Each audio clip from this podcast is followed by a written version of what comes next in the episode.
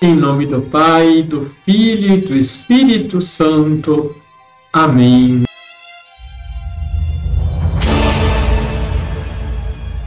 Olá, tudo bem com você? Santo Agostinho, comentando sobre a volta de Jesus a Caná da Galileia, pela segunda vez disse: Tão grande quanto o prodígio que ele realizou em Caná ao transformar a água em vinho, mas ninguém acreditou nele a não ser os seus discípulos. Para esta cidade da Galileia, Jesus volta pela segunda vez. Um funcionário do rei vai ao seu encontro em Caná da Galileia para suplicar a cura do filho. Jesus lhe disse: Se não virdes sinais e prodígios, não acreditais. Recrimina um homem por sua tibieza ou por sua total falta de fé, porém deseja provar com a cura do filho daquele homem, que era o Cristo, e revelar sua identidade e quão grande era o seu poder. Ouvimos a palavra do Pai que suplica, mas observamos que o seu coração desconfia.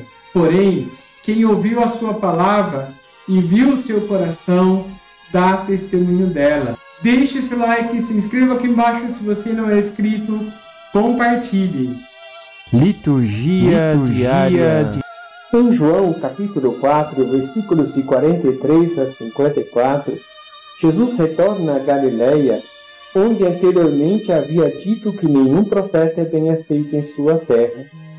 Desta vez o povo fica sabendo dos acontecimentos com Jesus durante a festa em Jerusalém, porque alguns tinham presenciado, e desta vez o acolheram bem. Ele estava em Caná da Galileia, onde havia transformado a água em vinho.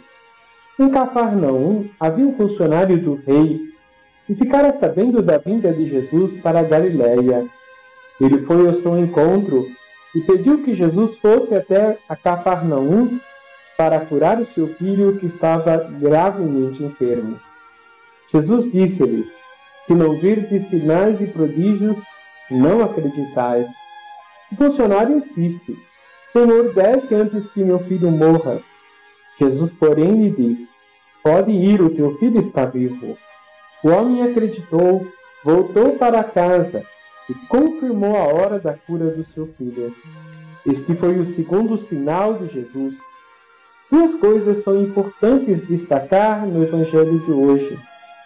O verbo tecer utilizado pelo funcionário real mais do que indicar uma posição geográfica, ressalta a divindade de Jesus que desceu do céu para nos salvar.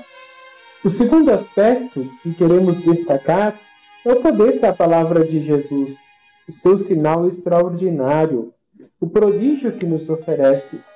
Quem crê em Sua palavra e a obedece, experimenta o poder de Deus. Não nos esqueçamos que no início do seu Evangelho, João nos apresenta Jesus como a palavra que se fez carne.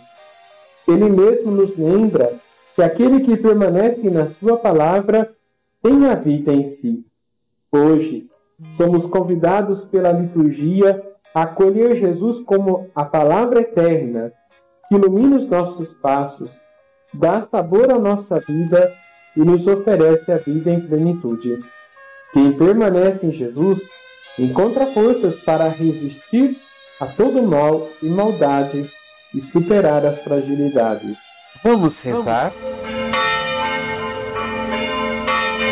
Senhor, não somos dignos que entreis em nossa morada, mas dizei apenas uma palavra e seremos curados e restaurados.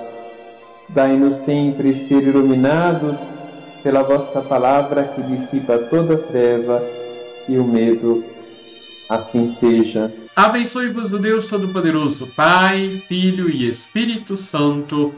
Amém.